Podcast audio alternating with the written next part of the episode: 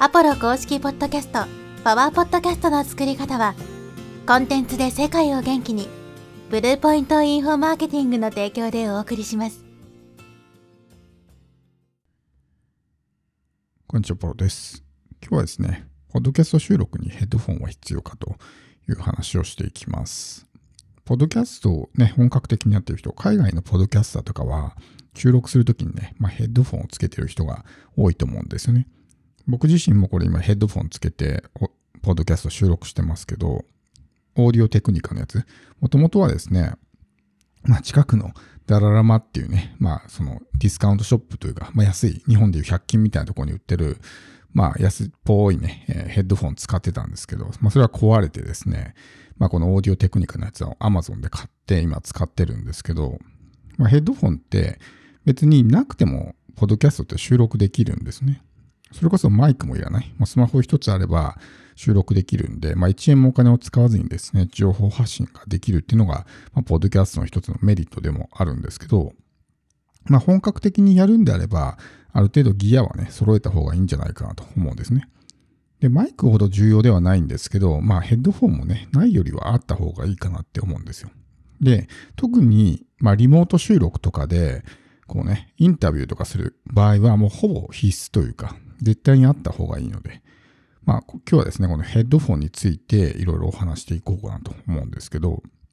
まずなぜ、このね、えーインタビュー収録の時にヘッドフォンが必要かというと、例えばヘッドフォンとかをしていないとですね、相手の声を直接パソコンから燃えてくる声をね、聞くような形になるわけですね。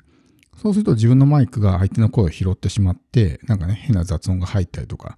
まあ、そういうようなこう音質が落ちてしまったりとかっていうのがあるので、そういうまあ複数人で収録する場合、特にリモートで相手と話す場合っていうのは、これは自分も相手もですね、ヘッドフォンもしくはイヤホン、まあそういったものをつけて収録するっていうのが、まあおすすめというか、絶対そうした方がいいと思うんですね。で、一人でソロ収録する場合もですね、例えばあなたが趣味でポッドキャストをやっていて、ポッドキャスト以外にですね、まあこういったマイクとかヘッドフォンを使う機会がないんであれば、あえてヘッドフォンをね、購入する必要はないと思うんですけど、それ以外のシチュエーション、例えば YouTube 撮ったりとか、何かコンテンツを作るときに、まあこういうマイクを使って収録するケースがあるんであればですね、やっぱりこのヘッドフォンをね、揃えておいた方がいいんじゃないかなと。まあ、いろんなシチュエーションで使うことがあるんで、まあ最終的にこう、まあ元が取れるというかね、そんなにこう、なんていうんですか、あの、お金払ったけど全然そ使う機会がなかったみたいなことはなくなるんで、まあいろんなシチュエーションで使うっていうのが想定できるんであれば、ヘッドフォンもね、えー準備しておいた方がいいかなと思うんですけど、これヘッドフォンをつける一番の理由はですね、まあ、自分の声のモニタリングなんですね。声のレベルとか音質とかをチェックするために、例えばビデオ、動画を収録するときって、自分の姿が映って、その自分の姿を見ながら、こう、動画収録したりとかすると思うんですよ。カメラで撮る場合も、そのカメラにね、画面が、スクリーンがあって、そのスクリーンに自分が映ってて、今どんな感じかなみたいなのを見ながら収録したりすると思うんですね。それと一緒で、このヘッドフォンをつけて収録するっていうのは自分の声の状態をリアルタイムで確認しながら、こうね、収録ができるという、えー効果があるわけですね。で僕は YouTube を撮るときに、まあ、このトーキングヘッドスタイル、ビデオポッドキャストの形式で撮る場合に、ヘッドフォンをつけて収録する場合とつけない場合があるんですね。やっぱりこうつけてしまうとなんかビジュアル的にちょっとダサくなるというか、ね、えーことがあるんで、つけずにマイクだけで収録することもあるんですけど、やっぱりこのヘッドフォンつけてる方が圧倒的に喋りやすいんですね。そのヘッドフォンとかつけてないと自分の声量とかがよくわかんない。だからすごく大きく声を張り上げてしまわないといけないとかってなるんですけど、このヘッドフォンをつけてると自分の声量とかもね、わかるので、もちろんこの今だったら Audacity を使ってこれ収録してるんですけど、こうサウンドウェーブを見て、だいたいどれくらいの音量が出てるのかっていうのはわかるんですけど、自分の声の状態とかね、コンディションみたいなものっていうのはなかなか直接聞かないとわからないですし、まあそういったこともあって、やっぱりこうヘッドフォンを使うようになってから、これがないとすごく喋りにくいんですね。自分の声がどういう状態なのかわからないので、YouTube なんかの時は特にこうね、声を張り上げて喋ったりとかね、してしまうんですけど、ポッドキャストはこういうね、こう、囁くようなというか、小さな声で喋れるのは、自分の声量というかね、実際どれぐらいのボリュームでインプットされているのかっていうのが、実際にリアルタイムで確認しながら喋れるので、そんなに声を張り上げることもないんですね。だから、すごく収録は楽なんですよ。で、例えば僕の場合であればオーディオブックを作ったりとか、ユーデミで講座をね、作ったりとかしてますけど、そういう時もやっぱりこうヘッドフォンがあった方がね、圧倒的にやりやすいというか喋りやすい。まあ、それはさっきと同じで、自分の声の状態が全くわからないので。だからよく、こうね、えー、ポッドキャスト収録したけど、なんか実際聞いてみたら音が小さかったみたいな人っていると思うんですね。そういう人はぜひこのヘッドフォンを使って収録するってことをやってみてほしいんです。そうすると大体自分の声のボリュームがどれぐらいなのかってわかるので。だから自分的には結構大きい声で喋ってるつもりでも実際ね、えー、聞いてみると音が小さいっていうのはそのボリュームのね、えー、どれぐらいのボリュームで収録されているのかが確認できてないからだと思うんですね。もちろんそれを編集にかけてボリュームを上げたりとかってのはできるんですけど、一番いいのは、ね、この収録してる段階で、どれぐらいのね、声量とかで、まあ、この自分のね、え声が収録されてるのかっていうのを確認できるのが、まあ一番いいと思うんでね。なんでやっぱりこう、ヘッドフォンを使うっていうのはすごくおすすめなわけですね。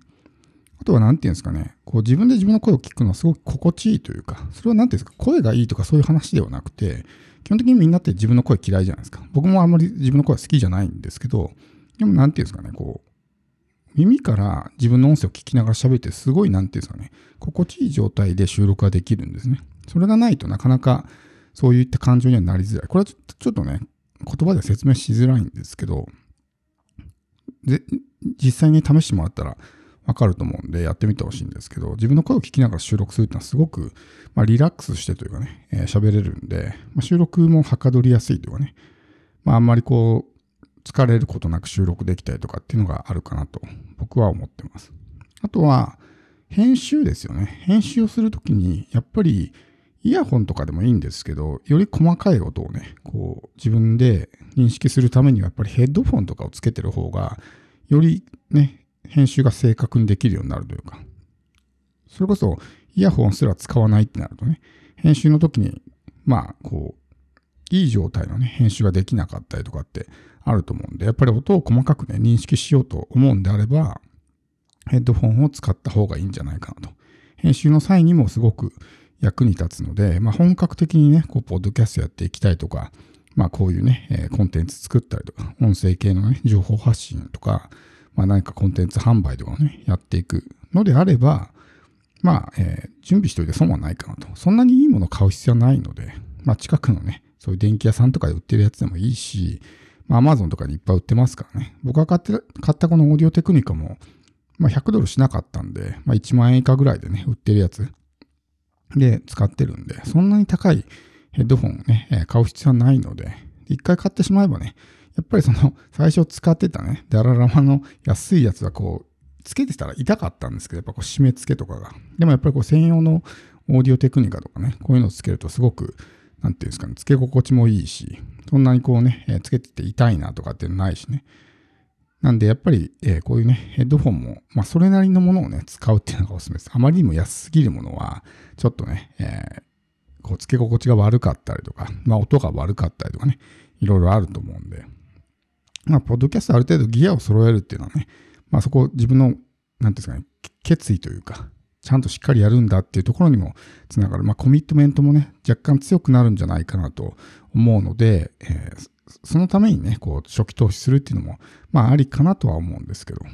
まあ実際このヘッドフォンね、使ったことがない人は使って収録してみることをお勧めします。やっぱりこう、ない状態で喋るのと、ある状態で喋るのでは、全然この収録のしやすさみたいなものが違うんですね。これはさっきも言ったみたいにちょっと言葉ではうまく説明できないんですけど、ヘッドフォンつけてる方が圧倒的に収録がしやすい。楽に収録ができるので、ね、今全くそういったものを使わずマイクだけで収録している人っていうのは、ぜひね、えー、ヘッドフォンを使って収録すると。まあ、イヤホンでもいいんですけど、イヤホンよりもヘッドフォンの方がよりいい音がね、えー、こう、リアルタイムで聞くことができるんで、イヤホンよりもヘッドフォンの方がいいんじゃないかなと思います。